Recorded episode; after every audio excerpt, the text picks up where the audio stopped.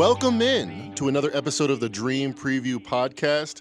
It's the NFL offseason is quietly coming to a close edition of the Dream Preview.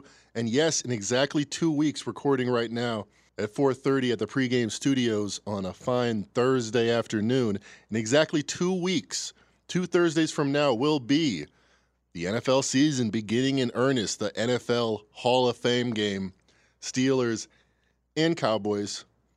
By the way, a line out now for that game. The Steelers are a one point favorite in the Hall of Fame game versus the Cowboys, but there's going to be a lot more NFL action to talk about, a lot more NFL wagers to be made, not only in the preseason, but in the season propers and in the playoffs and in the Super Bowl and beyond. Well, maybe just till the Super Bowl, then next year. And we have the guy to do it. We have the guy you want to hear talking about chopping it up with NFL handicapping and NFL betting. We have Steve Fezzik for you guys. And, you know, he's Steve Fezzik. He's going to do what he has to do. He has a best bet that he says if he loses this bet, and if you lose the bet along with us, show him the ticket, meet him up in Vegas, show him the ticket. He will buy you a dinner any place you like, Bacchanal Buffet, any place you like, if this bet loses. He doesn't think it's going to lose. I tend to agree with him. Make sure to check it out. Then we do have another best bet from Diamond Dave Essler. He's going to get into college football. And then we have straight out of Vegas, the NBA Finals just wrapped up. Who would you pick if you had your pick of the litter of any NBA player, age considered? Kevin Durant, 32, Giannis, 26 might be a mitigating factor. Who would you pick if you had the number one pick in a redraft of the NBA? We tossed it up with the great RJ Bell and, of course, Jonas Knox hanging in with us on Straight Out of Vegas. Also, from Straight Out of Vegas, a lot of Aaron Rodgers talk right now heading in to training camp. Will he be there? Won't be? I'm not sure. RJ Bell, the great RJ Bell, has a great take on it. He puts the Aaron Rodgers story into perspective from Straight Out of Vegas. Check that out. Without further ado, let's bring him in. Steve Fezzik, we recorded this yesterday afternoon. The great Steve Fezzik and I will chop up our final reactions to the NBA Finals, and we dive deep into the NFL. Like I just said, it's coming up two weeks from today, the Hall of Fame game. And Fezzik is a specialist. He's a specialist in a lot of things. He's an especially special specialist in NFL preseason betting. If you followed him like I have for years, incredibly profitable time of year to be following and listening to the wise words of Steve Fezzik when we're talking about the NFL preseason. And of course, like I mentioned, a best bet, a semi guaranteed best bet. At least he'll guarantee you a dinner if it loses and you meet up with him in Vegas.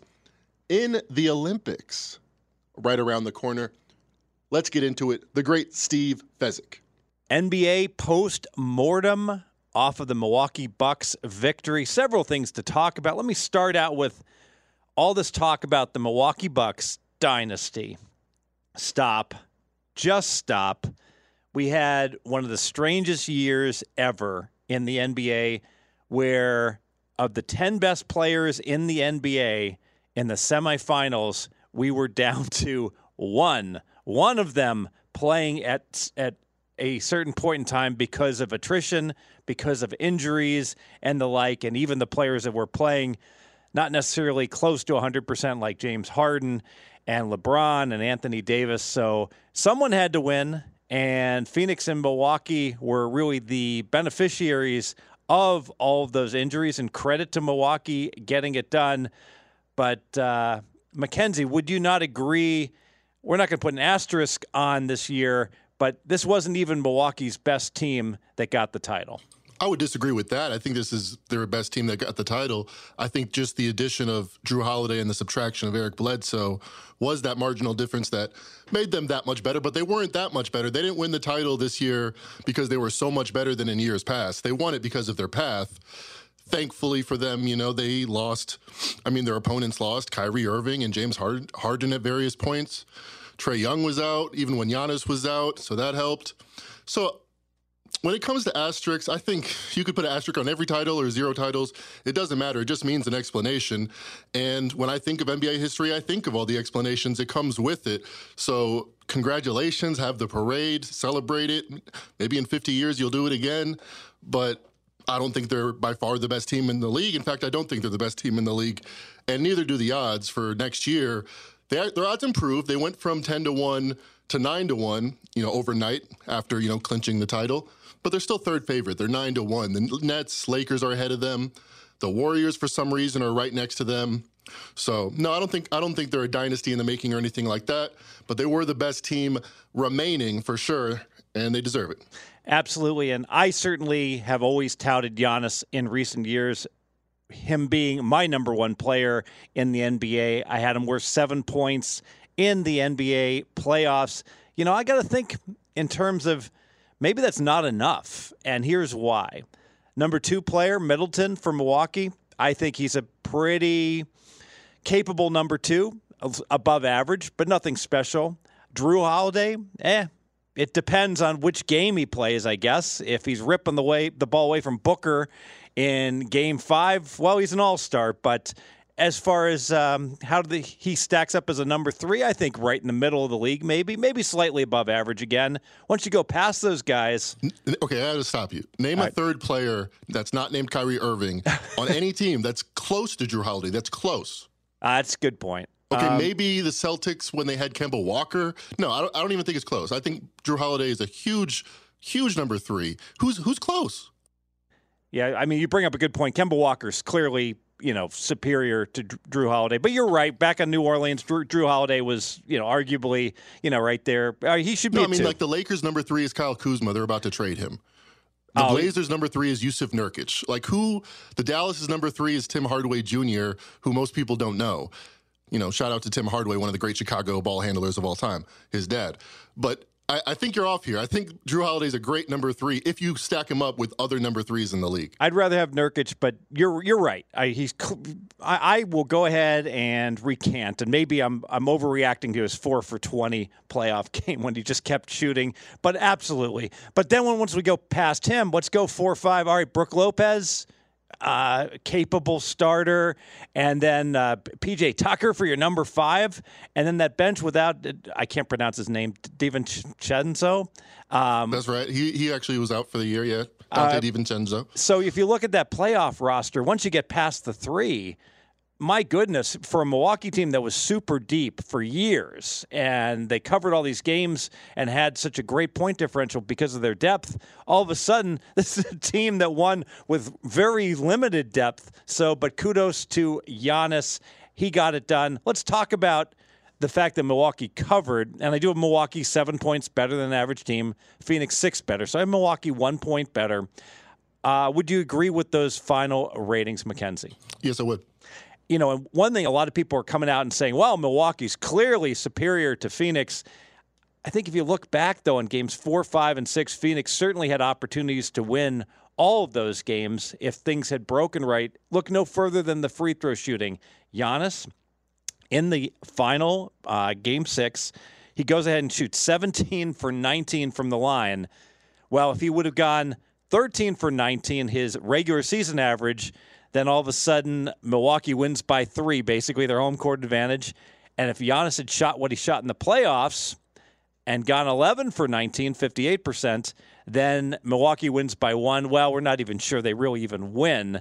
So, really, the cover by Milwaukee completely was Giannis suddenly making his free throws at a rate that would be consistent with one of the best free throw shooters in the league. Although, um, what do you think about that, Mackenzie? Is that clutch? Is that variance? Uh, what went on with those free throw shooting in Game Six? I definitely think it's variance, but it's definitely more than that, in my opinion. I mean, it's cool. It's it's coolness. It's something that you that you get over time. I, I think I remember my AP psychology teacher telling us right before we had our presentations. If you do this presentations a bunch of times, you're going to be relaxed when you do it. When you're in those big moments, eventually it happens. I mean, I don't think his his form got any better. You know, still problems there if you talk to, you know, shooting experts, but his coolness was on display and it was amazing. 17 for 19 in the biggest game of his life. Yes. And, you know, I've been hypercritical of Ben Simmons and everyone, all the media guys talk about, oh, he works really hard on his free throws. And I just don't believe it. I mean, I, I use the example um, uh, friend of the show, uh, Brad Powers, was a free throw shooting champion back in high school. And I think you could break all of his fingers, put him in casts, and he could go out there and shoot 70% with enough practice. And that's really what it is. It's just practice um, in order to be able to make it. I'll use like a pro golfer analogy. So there's no one on the pro on the PGA tour that can't putt well. Every single putter is really good. And why? Well, they wouldn't be there because putting's so important if they couldn't. But secondly, it's uh, just a matter of practice that even these guys that can absolutely bomb the ball that aren't that good at putters, they they learn. Well, if I want to make my uh, my tour card and keep my tour card, I'm going to have to learn to putt. So they do.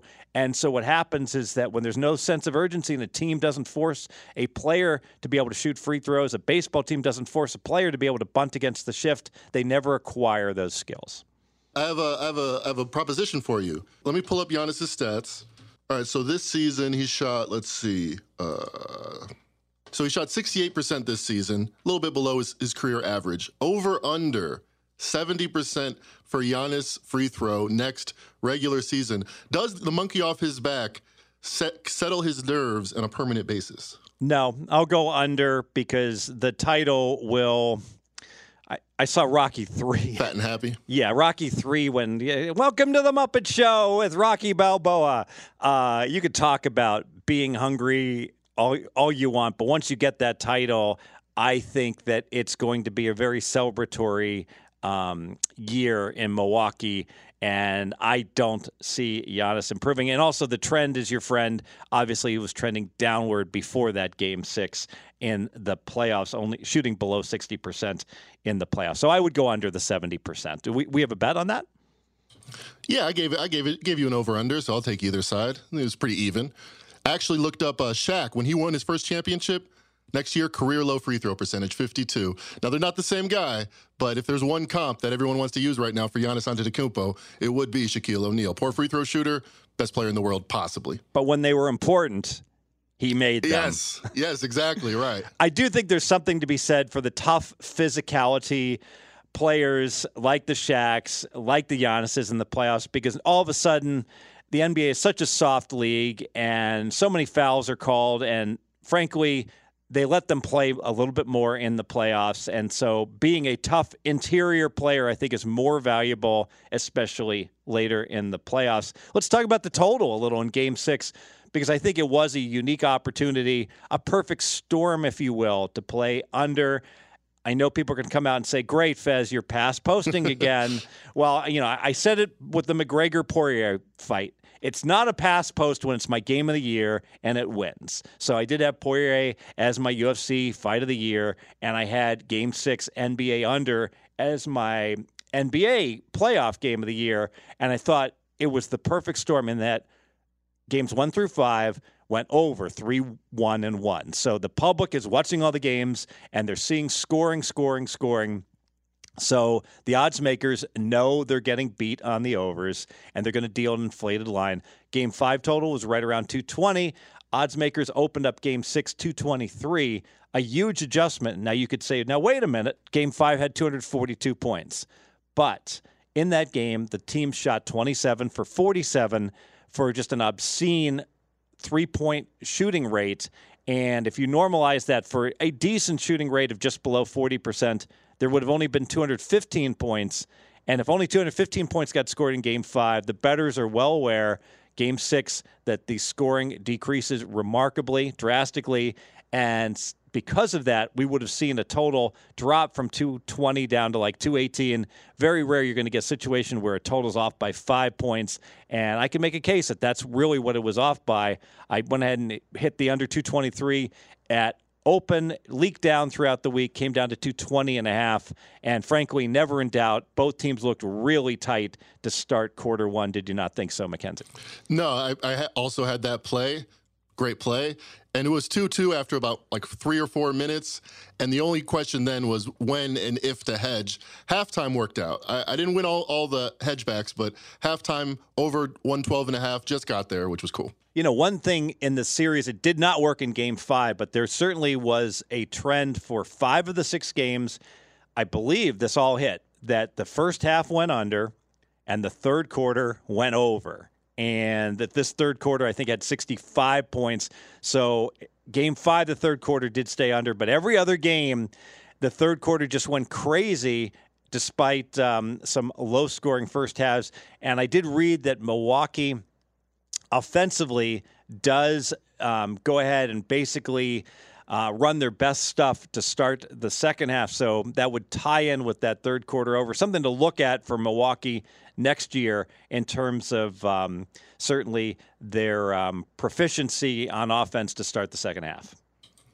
We never advise betting blindly anything, but this is a system that is based on this game that I got to look it up because I'm gonna. I feel it's going to be 70% or something. If it's the highest total of the series and it's game six or seven, you got to go under, right? You got to go under. If all the money, the millions of dollars bet on both sides of the aisle for five games says this total should be lower, but for some reason it's the highest total and it's historically a spot that's 56% to the under where totals are historically four points less than game one. I feel like next next year we got to keep that in the back of our minds. Yeah, you talk about totals being four points less in game one. I know you've done all that research while I, I speak. You can pull that up but I believe, uh, based upon what I saw from games one to five, you see the totals like slowly leaking down. Not much at all, meaning game five is being dealt about a point lower, maybe one to two points lower than game one. But then game six gets dealt significantly lower, and then game seven even lower than that. So massive adjustments by the odds makers and the betters. But those adjustments, Mackenzie, even with those huge reductions, not enough, right? Because the results, the games go under. Yes, 56% unders in game six. 62% in game seven.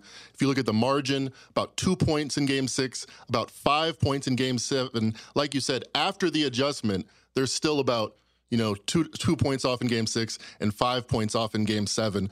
People just, you know, they base what they've just seen, but that's why history is your friend. The trend is your friend. If you look at what's happened historically, yes, these five games say X, but Y is around the corner, and we got to keep it in mind. And you want to make a huge bet on the under. You're always worried one overtime is going to train wreck you. So I'm a big believer in diversification, and one way to diversify, especially in a series like this, where you can you saw the first halves being so much lower scoring. You can play the first quarter under 55. You can play the first half under 109. You can play the first half team totals under. In other words, get at that under. Uh, live wagering when they're heading into the fourth quarter, instead of playing the game under, play the fourth quarter under. And that way you've got a diversified portfolio. You can bet more because you have more wagers um, associated with those teams as we go along. So that is something that I did employ in this game. NBA Finals 2021, first quarter, 51 points on average scored. Second quarter, 53 third quarter 63 a trend you were talking about and fourth quarter 52 and i think correct me if I'm wrong, these are usually lined about 55, 55 and a half. So first quarters and fourth quarters unders were the way to go this series. Yeah, and the market was slowly catching up to that, that we were seeing first quarter 54 and a half, second quarter 53 and a half, third quarter 56 and a half, fourth quarter 56 was the numbers in games pretty much five, six, and seven. I really can't speak to what they were to start to game one. So the market was aware of the slow start. Another thing to keep our eyes on was um, just the fact that there was a series history. The games in Phoenix were going over. Now, part of that was that games one and two early in the series were in Phoenix, but we did see a 223, a 226, and a 242. All of them go over in Phoenix, and then in Milwaukee, average of only 212 for the three games that were in Milwaukee, all three of which what did go under. I believe the same thing happened with the Nets Bucks series where everything in Brooklyn went over. Seventh, I mean, game seven was because of overtime, and everything in, in Milwaukee went under. Those crowd, that crowd is that crowd is raucous. Hard to shoot in that gym. Yes, let's um, let's talk about a little bit about the media. You know, more and more sports betting is becoming huge in the media, and I got to tell you, I am getting sick. Uh, one rant here of so many good hosts and sports experts have become sports betting experts and they're even being introduced as professional sports bettors and then i hear them talk and they say so many things mackenzie that to, to, to quote the great Doug Polk, um, who's a professional poker player.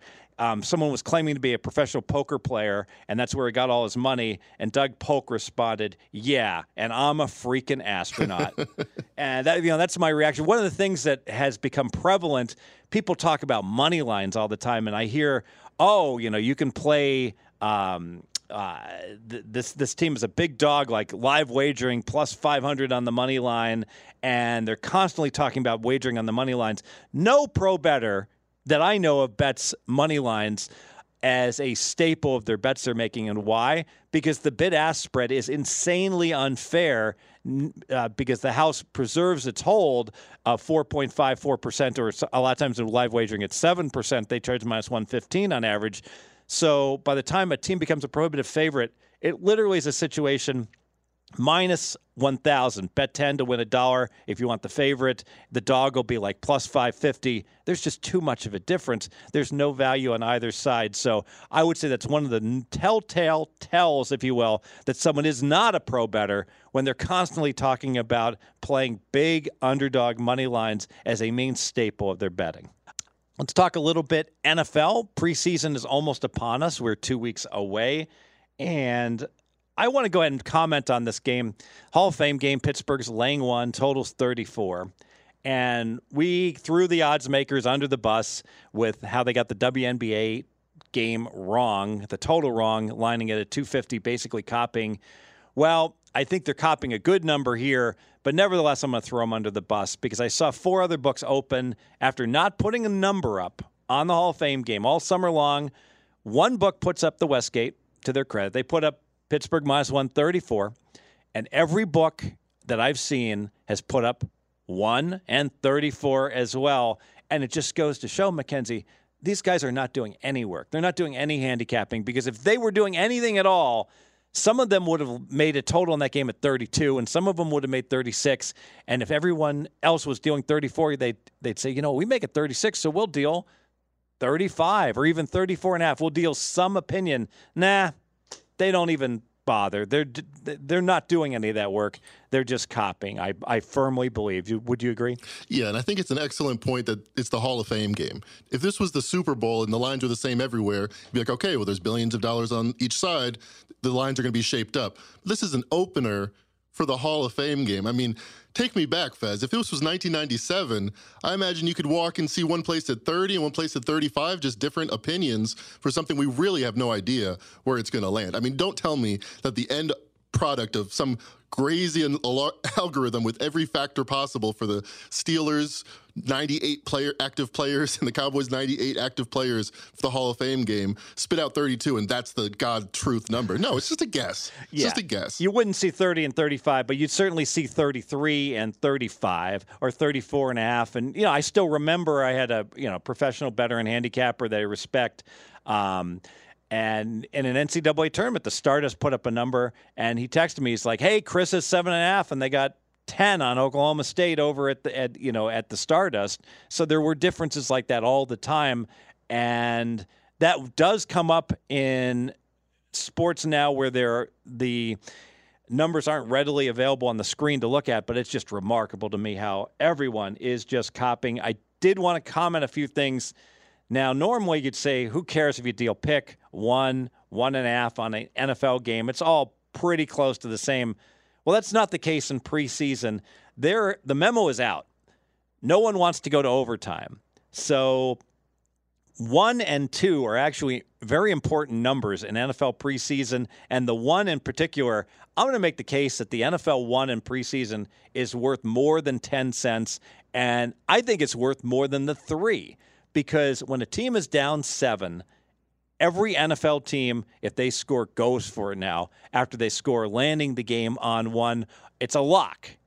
or possibly, I guess it could get to two if they get the uh, two point conversion and the other team could come down and kick the field goal and win. So that one is so important in the NFL now. So if you had to choose in your preseason betting, and I love preseason betting, it's one of my most profitable areas. I would always lay the money line minus 120 versus minus one, lay a dollar 10. And laying two and a half, no thank you. I am not laying two and a half on an NFL preseason game because, like I said, uh, you're up seven at the end of the game. If the other team scores, you're dead. You lose, and it's just too much to give up. And so the rules of betting in the NFL during the regular season, how much these points are worth, do not apply. One uh, technique you may well want to do is if a game is lined at two and a half and you like the favorite, you might well look to lay three or even three and a half and get a juiced up vig price at plus a dollar, say minus three and a half plus a dollar twenty, because it's so unlikely versus a normal regular season game that the game's going to land three. I'm not saying three is a dead number. Three is going to hit, you know, favorites favored by three is probably going to win by three about 5% of the time, but certainly not 10% of the time like they do in the regular season. So I would um, strongly advise you to adjust your betting accordingly. Any lean or like on Cowboys plus one versus Steelers in a couple weeks? Haven't done my work yet on all the preseason. Um, and I, I, guess no one else has either because no one has seemingly taken a bet on that game yet. So uh, I'll be going through, you know, all the teams. Obviously, uh, two things, three things really to look at in preseason. One, coaching tendencies, what coaches like to win in preseason, what coaches don't care. Um, you know, some coaches like Belichick and Zimmer just you know want to win. Period.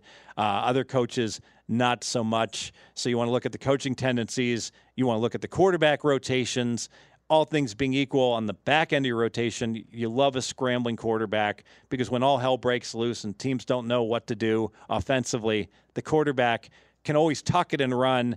And it does seem like the defense plays it much more by the book, stays with their receivers, so they're wide open to the scrambling quarterback to create problems for them um, if um, if the quarterback is indeed willing to run. And then the third aspect of preseason, the situational spot for the teams.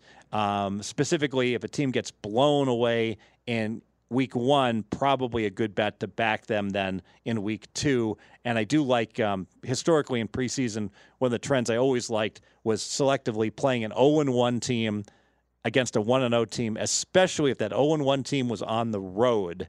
Because if they um, preseason, the home field advantage really isn't worth very much. And much more significant would be the fact that a team 0 1 wants to win game two. That's been historically a very profitable situation, backing 0 1 straight up teams against 1 0 teams. So I certainly would look at that. Week two then typically becomes my the week I wager the most. I'm curious, Mackenzie, with only three weeks of preseason instead of four weeks, and the format is going to be three weeks of preseason, and then we're going to have basically a bye week before the real season starts. I, um, as far as the dress rehearsals, do you think teams are going to do week three for their dress rehearsal, or will some of them just say, "Nah, I'm only going to have two weeks"? Um, I would lean towards the week three, the final week of preseason, to be the dress rehearsal. Would you agree? Yes, I would, because of what you just mentioned. That week off, which I actually didn't know. That's actually a really, I think, innovative feature by the NFL. Why have why have why trot them out one more time when everybody's just worried about getting hurt? Have that week off where you can do practice and and shell work and all that stuff they like to do. Yeah, I hate, hated to see that week off. I saw the Baltimore Ravens have their last two games in preseason on the road, and then they opened three of four on the road to start the NFL season. And I'm like, oh, five road games in six weeks. so you were anticipating that they would have a terrible situation and that you could profit from it. I was already circled my game of the year, Denver, week four. um, the Baltimore at Denver, and then I'm like, yeah, I'll still probably like Denver, but it won't be as good because obviously that week off before the season starts is going to mitigate whether you play a couple road games, you know, before that. Let's talk the Rams a little bit. Impact on injuries. Cam Akers, their starting running back, goes down. Henderson becomes the starting running back. I'm sure he'll be he'll be running back by committee. They'll probably pick somebody else else up. How significant is that? So Cam Akers is one of about, you know, 50 to 75 players that uh, I have valued as half a point. That might even be slightly low, actually, because he's a borderline top 10 running back, which would probably make him worth like two thirds of a point. We'll call it half a point, though, to be conservative. Over a 17 game season, that's eight and a half points that the Rams are going to lose out on. And value 35 points, if you do the math, is worth one win. So if you lose eight and a half points, you're essentially losing a quarter of a win. Uh, when we price our NFL season wins, half a win is worth I know there's a whole lot of math here, so you can go back and listen, but half a win is worth just under 50 cents. I'm calling it 45 cents. So the Cam Akers injury I have worth 22 cents, meaning if the Rams over under win total had been 10 and a half minus 110 in each direction, you'd have to shade to the under minus 132. Um, that's the math behind Cam Akers. What's the key here is that now the Rams have a problem at running back, which is fine. They've got Henderson. They, maybe they can bolster it. But if they get another injury or they start to get cluster injuries at running back, that's where it can really have a significant impact of much more than just decimal points on their season win. So the Rams, a team that's not deep, suddenly becomes much more vulnerable, and we have to be very careful looking at that running back rotation and what may transpire if they do have more injuries. One of my favorite things to do, Mackenzie, spot a team that has a horrible cluster injuries at one spot. Would you agree? Yes, yes. I mean, I remember listening years ago when I was just a fan of the Dream Pod. You guys were talking about the Chargers cluster injuries going to Detroit.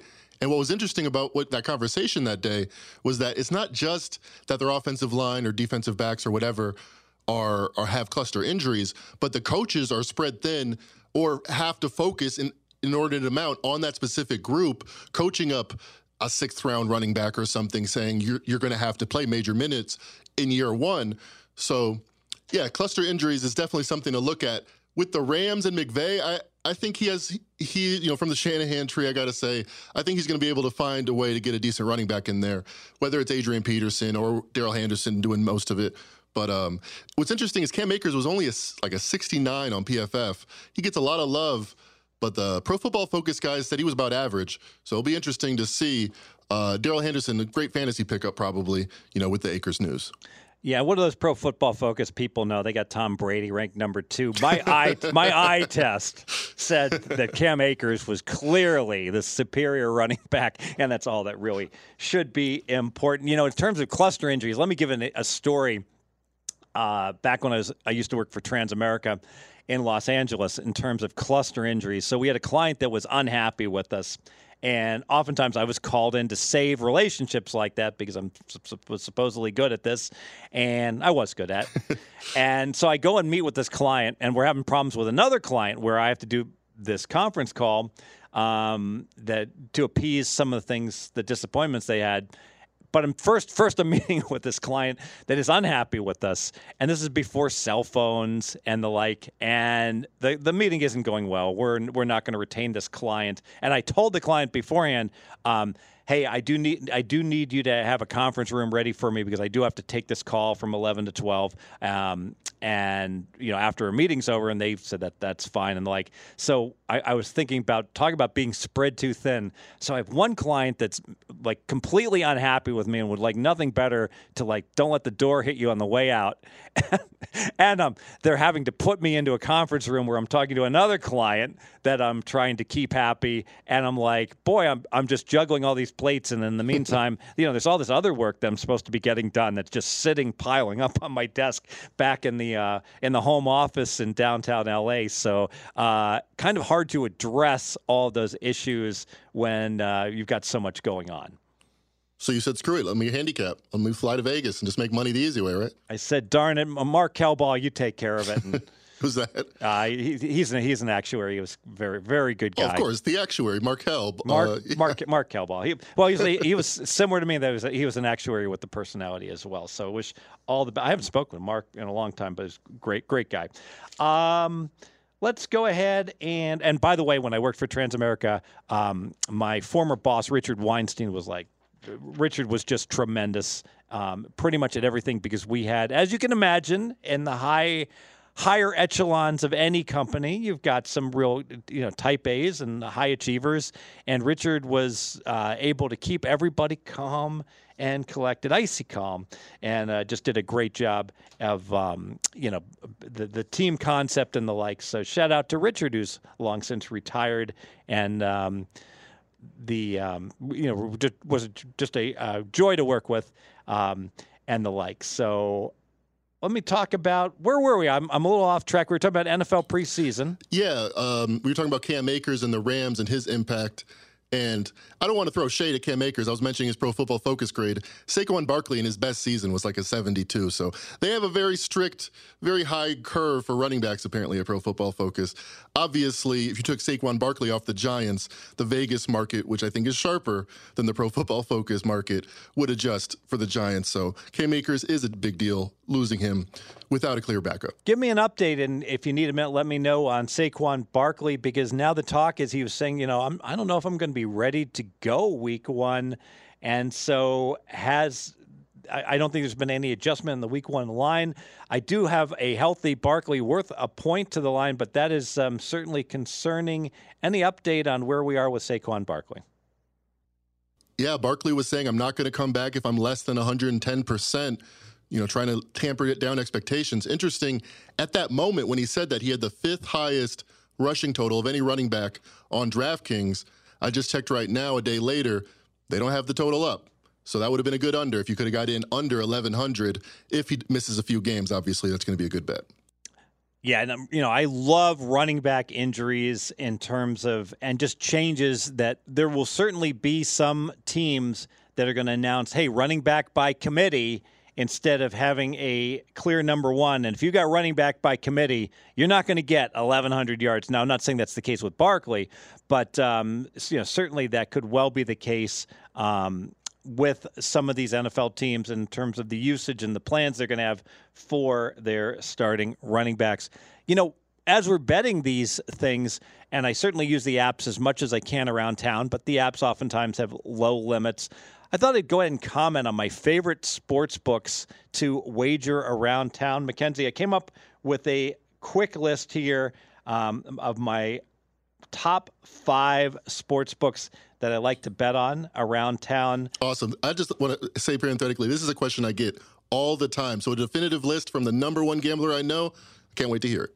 All right. So number one, this is no particular order. My top five downtown Circa Sportsbook. Uh, love everything they're doing. Love all their contests. Uh, just a um, tremendous facility in downtown Las Vegas, and of course with the um, Circa Swim Stadium Swim. Just um, put it on your bucket list. Got to do it. Uh, Westgate is the old granddaddy of the sports books. The cavernous Westgate Park in the back on off Joe W. Brown and uh, they obviously with the super contest near and dear to my heart so got to put the westgate right there. Um, the Wynn a little boutique sports book yes. They don't really like sharps yes. Sometimes they won't give you that big of a limit but the Wynn has really grown on me. I love the whole facility so i would certainly put that on the list. This one's going to be a little controversial. I'm going to go mandalay bay just because you know the, the mirage and the bellagio and the Aria all have nice sports books. I need one MGM place to bet, and the Mandalay Bay is the easiest one for me to get in. As I'm zipping in from Henderson, I go on. Oh gosh, I think it's Dean Martin Drive, whatever the um, the backway road is that runs adjacent to I-15 and spills me right out first stop into the Mandalay Bay parking lot. So boom, Mandalay Bay goes to that list in terms of places to bet and convenience, and then two places close to me uh, Green Valley Ranch in Henderson, and certainly the South Point. I, one thing I always liked about the South Point, they separate the race book from their sports book, which I think is really nice because most sports bettors I know don't like the race bettors anyways, and vice versa. So go ahead and separate those two that don't play nice. You know, I like the South Point a lot because they don't let me bet anymore, and I'm still putting them on the list. So they must be doing something right for me to go ahead and have them in my what is now, I guess, my top six list here. So the South Point won't be included in this question, but if there were one of those sports books that backed you off that said you're making too much money with us, which one would hurt your bottom line the most? Let me think about that. I realize that answering this question might be uh, contrary to what you uh, want to get out there into the public. You know, if you say this place I'm making a lot of money at, maybe they'll back you off. So you don't have to answer that well, question. You know, it's interesting because I, I, I think I'll answer it by saying the places that have backed me off historically have been the places I have made the most money, like the you know the William Hills and uh, and the like. So um, because of that, um, you want to play if you're recreational better that's a great question where do you want to play well you want to play against the squarest books the places that cater the most to the recreational betters and don't take big bets from the sharps and that means you want to play against william hill you want to play against uh, Treasure Island, Stations Casinos. Golden Nugget. Exactly. Because you, why would you want to play against like the Westgate? And why would you want to play against Circa? Well, I want to play against them because they let me bet and they'll give me good limits. But you don't, they won't give me really soft numbers necessarily unless I could find some props and the like. And if you're just a recreational better, you want to play where the numbers are the most often. In fact, oftentimes I hear people like evaluating a sports book like there's they put up a sports book in Colorado and someone the reviewer said, "Oh, really like this sports book. They do a great job." And I did check their lines and I I'm really happy their lines are completely in sync with what I see at other books. You know, that's a real positive. And I'm like, that reviewer has no idea Right. what they're talking about. Right. You know, that's you don't want uniformity. You want a book that's completely screwing the little guy and and going ahead and dealing the Rams eight week one, hosting the Bears instead of seven, because that's the book you're going to be able to beat the hell out of. You know, that is dealing big and catering to the recreational betters.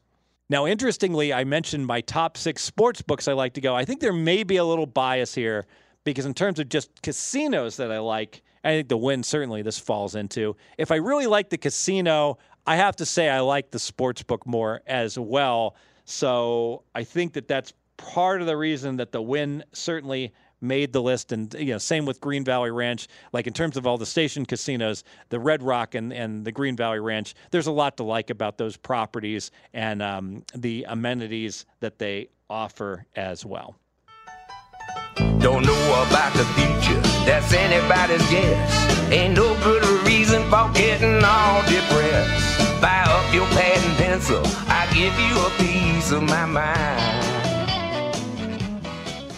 Olympics best bet USA gold medals I'm going under 46 and a half not going to like this you got to lay minus 230 on this bet Wait a minute, wait a minute. So not only are you saying bet against the U.S., but you're saying lay the lumber? Absolutely. And this is one of the sharpest moves that we have seen. Uh, USA, the last two Olympics, they got 46 in London, 46 in Rio. The book's open 46 and a half. I imagine there's a few more events this year. Number looks right. Well, I think the number's wrong, and so does the marketplace. And I might add, whenever I see something like this, a really sharp move that's anti to what the American betting public wants, you would think they'd want to bet over on gold right. medals. And you're seeing a tsunami of money under. Those bets always seem to win. It's almost like a national anthem type of situation where how long's the anthem going to be? Well, people already know. They already know the U.S. is going to underperform in these Olympics. Let me make a case for why they're going to underperform. It's all about venue. The Olympics are in Japan. And so the last two Olympics, well, Rio is not ideal. It's not like it's in Atlanta or LA, but nevertheless, you're staying in the Americas. You're staying close to home in terms of the time zones. Uh, and the Olympics before were in London. Now, you do have to travel a little bit, but um, in terms of you know cultural differences, food differences, and the like, um, culture, um, travel. London's a pretty easy gig in terms of an Olympics for anybody in the U.S. So let's contrast. Let's let's let's go back to the three before that: China, Australia, and Athens. All right, Athens probably would be the best of the three, but all three of those you can see a lot more travel, a lot more differences in terms of um, you know getting accustomed to the country, etc. In those three Olympics, the U.S. chalked 36, 36, and 37 golds. So I can say there's a clear cut pattern. If I go back the year before um, to 19 back to 1996 when it was in Atlanta, the USA got 44. So the USA's got an average 45 gold medals in the three good venues for them. I, I guess you could argue Rio was kind of neutral, but I'm gonna I'm gonna go ahead and say it was good. And in the three venues that were not favorable, the USA has averaged 36.3 gold medals, 10 gold medals less, basically close to 10 gold medals less. Best bet Olympics, USA gold medals under 46 and a half, minus 230. If the bet doesn't win, track me down in Vegas. I will show me a ticket that lost, and I will buy you dinner if this one doesn't win. Best bet USA under 46 and a half gold medals. My man, good stuff. All right. That was the great Steve Fezzik giving you a best bet like he does. Next up, another best bet. Diamond Dave Essler diving deep into college football. He's going to go with a season win bet on a certain SEC team. Let's check it out. I love and I bet the Florida Gators under nine wins this season. This Gator team ended last season with three straight losses, two at home, and then was smoked by the Sooners in the Cotton Bowl. This is a Gator offense that loses the first non quarterback drafted in Kyle Pitts, their top wide receiver in the first round, and their starting quarterback drafted in the second round. That leaves this year's quarterback on the depth chart starting as Emory Jones, who attempted all of 32 passes last year, and half of those were in the Cotton Bowl blowout against the Sooners. Behind Jones on the depth chart is not one, not two, but three freshmen, so God forbid he gets hurt. Last year's Gator defense allowed almost 31 points per game. In those last three losses, surrendered an average of 48 points. And that defense had three starters drafted. So they do have a ton to replace on both sides of the ball. And that's borne out by the fact that they are 108th out of 127 teams in returning production and 125th in offensive returning production. Once again, they play Alabama, at LSU, obviously Georgia, at South Carolina, who I do think will be tough at home, and at Missouri, who's also earmarked for an upgrade this season. I'm putting Dan Mullen on the hot seat, not because of his record, but the expectations in Gainesville. This is at best a nine win team, and I'm betting eight. Gators under nine wins. As Diamond Dave outlined, 31 points per game allowed by the Florida Gators. Not exactly what you want to see, especially when you look at the offensive side and you lost Kyle Pitts, maybe one of the great tight end prospects ever entering the NFL. And of course, Kyle Trask, the quarterback, not going to be there either. So it's going to be a tough season for the Florida Gators football team. As far as the wise and powerful Diamond Dave Essler is concerned. Next up, the NBA Finals just happened, but we look ahead. Giannis, 50 points, five blocks. Come on. Wow. Never happened in any NBA playoff game, let alone finals game, any NBA playoff game. No one had ever had 50 points and five blocks. He did it in the finals clincher. The closest, by the way, was Hakeem the Dream Olajuwon. He had 49 points and five blocks, but not 50. Giannis, the first player ever with 50 points and five blocks. And how did he do it? Free throw shooting. Best free throw shooting of the season for Giannis 17 of 19, 89%. Never had any game with more than 10 attempts with a better percentage than that this season. And we thought about it. What were the odds of that? You know, we threw in a few tidbits that we want to actually get into here. We want to have time to get into. But this one, this one was a was a quite a find. Looking at Giannis's free throw attempts and just saying, hey, he was 56% through about 18 playoff games entering the game six versus the Suns. If he shot 56% on average, if that was his projection, what would we think the chances are that he would do what he did Tuesday night and go 17 for 19 from the free throw line? We looked into it, one in 500. One in 500 that Giannis would shoot that well if it were random. I don't think it were random. I think the man is a baller. He was ready for the moment. He was cool, calm, and collected when it mattered most. And if you ask me, yeah, I'd probably pick him number one, age considered, of any NBA player right now. But enough from me. Let's get into the guys. Jonas Knox and RJ Bell chopped up this question about who would you pick if you redrafted the entire NBA. Okay, Jonas, redrafting the NBA. Where's you, who goes ahead of Giannis? Oh man, um, I would say I, would still take Durant at his age. Yeah, I would oh. take uh, I would take Durant, and I don't know that there's who who else, else would you consider? I mean, I would consider. Jeez, uh, I mean, like Jokic. Part, maybe Luca. Luka, maybe Jokic, uh, but I mean, Luka's even younger. Yeah, and I, I, think they're in the conversation. But the only guy that I would take right now ahead of ahead of uh, Giannis for sure would be Kevin Durant.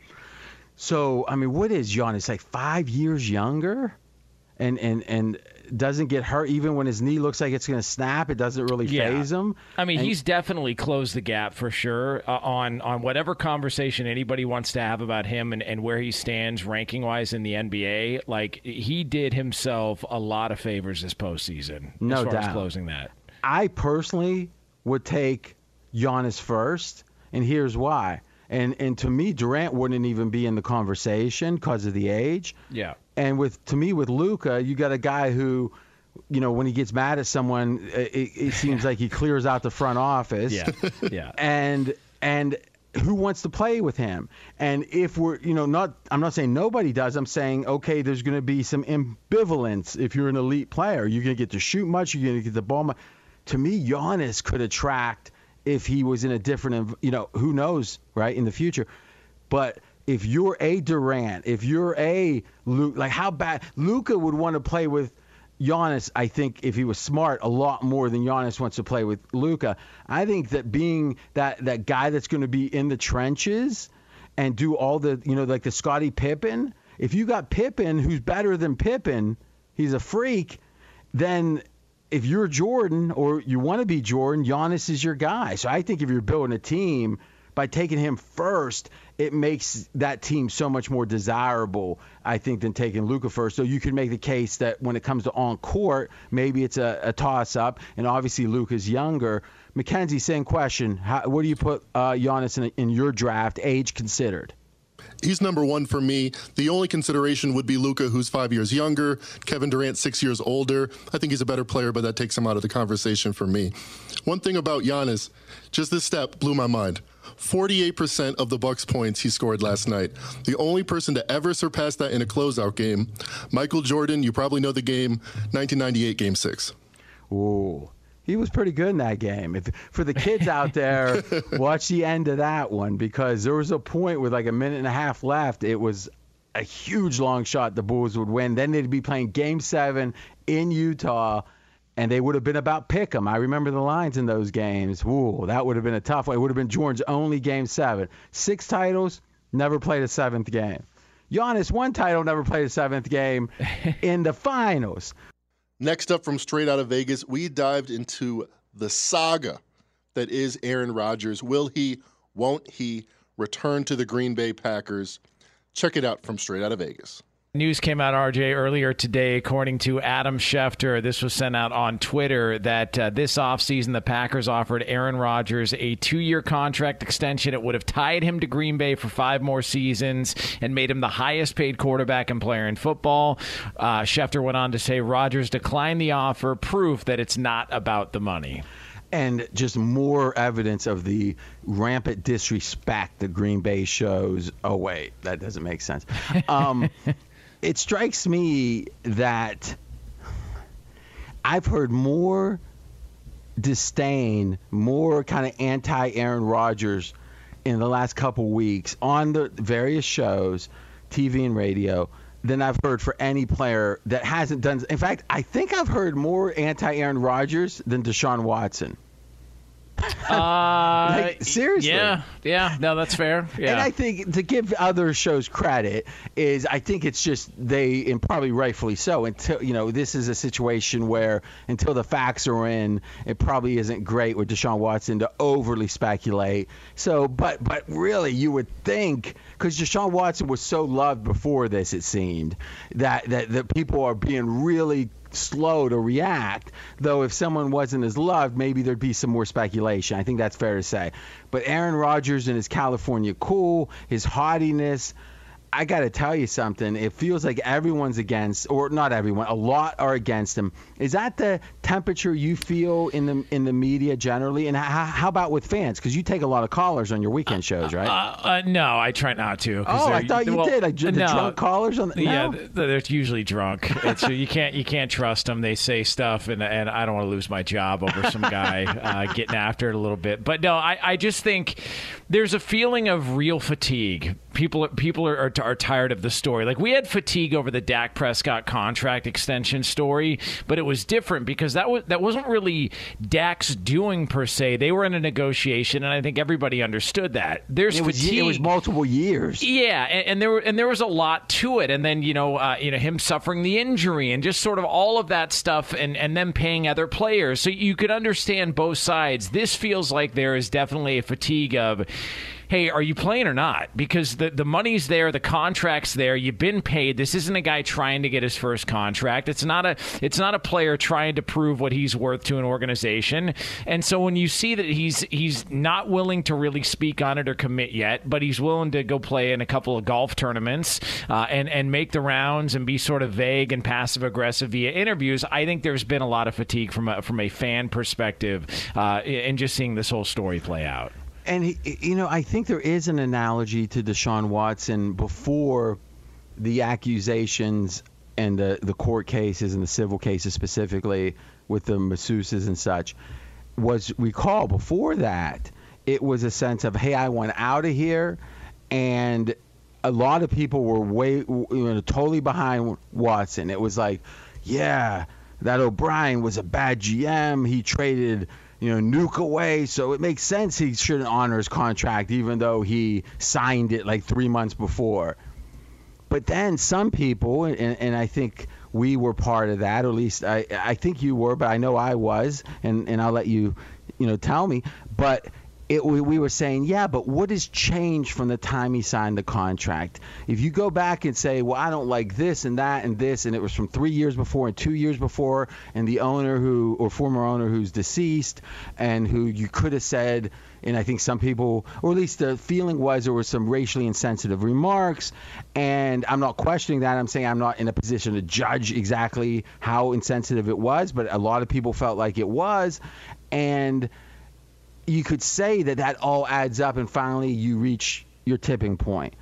But when you sign a new contract and cash a big monster check and put that advance in your bank account, and then you say, I went out of here, it only seems fair that the the actions since the contract are pertinent. That you forgave the other ones because that's why you re-signed the contract. You didn't weren't forced to do that. You chose it. You recommitted right? If two, if a couple has trouble because the guy cheats on her, uh, let's say a married couple, and then they renew their vows, and then a week later she wants to get divorced, it's kind of hard for it to be saying, well, it was because he cheated on me. Now, I maybe she, I'm not saying she doesn't have a right to, but I'm saying logically you would say, well, when you renewed the vows, you kind of forgave that.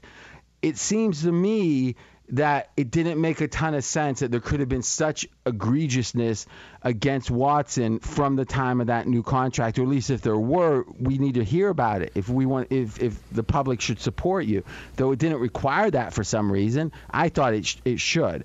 To me, Aaron Rodgers did not complain during the season. He played hard. He had one of the greatest. And listen, I've been a detractor of Rodgers on the field for years now. He was amazing then he wasn't. For multiple years, he was far from amazing. Last year, he was amazing. So I, I don't even want to waste my energy trying to say otherwise. But at what point did these egregious things happen? Because when it was in the locker room and he's saying the beautiful mystery and all that stuff after the loss, one, that, that shows a lot of disrespect to the loss itself. I mean, at some point, like commiserate with your teammate. I mean, to put that wedge in there right away rubbed me the wrong way. But number two, when did all this stuff happen? And to me, when he was asked about it on ESPN, I can't remember the fellow he was having his last Sports Center or something, is he it was you know vague talk. It was vague talk, and it strikes me that if it was drafting a quarterback, if that's what this is about, then say it and we can all judge it. But if it's supposedly about something else, we have seen zero evidence of that. And it should be the evidence should be after the time that he played hard and said nothing. Now, maybe you could say, well, he was a, tro- a trooper and he played hard till the end of the season. This happened at the draft. So if somehow he thought the season was sanctified and he wasn't going to mess with it, then why did he mess with it this year right after the draft, one year later? So, you know, you read a lot more of the behind the scenes stuff than I do. Do you have any sense of what it is other the Aaron Rodgers' problem other than Jordan Love was drafted? Uh, no, I, I, don't have any any sense of it. Um, I, the only thing my my guess would be Mark Murphy, the president there in Green Bay, that that maybe he's got something against him, that this is some bad blood there. But other than that, I think it's all a guessing game at this point.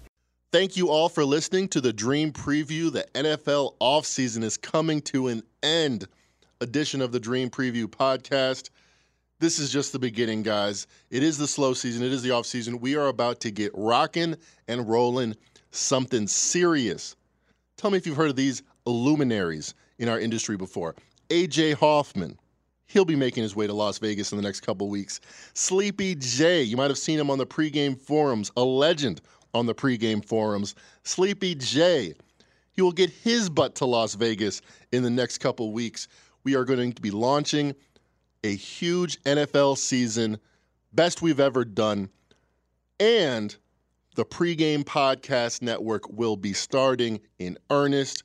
We will be gearing it up, giving you guys great content, great picks, great voices, different voices, different ideas. Make you the sharpest individual, the sharpest better that you can be. Elevate all our games together. Pregame connect before you bet. Thank you for listening. Check you next week.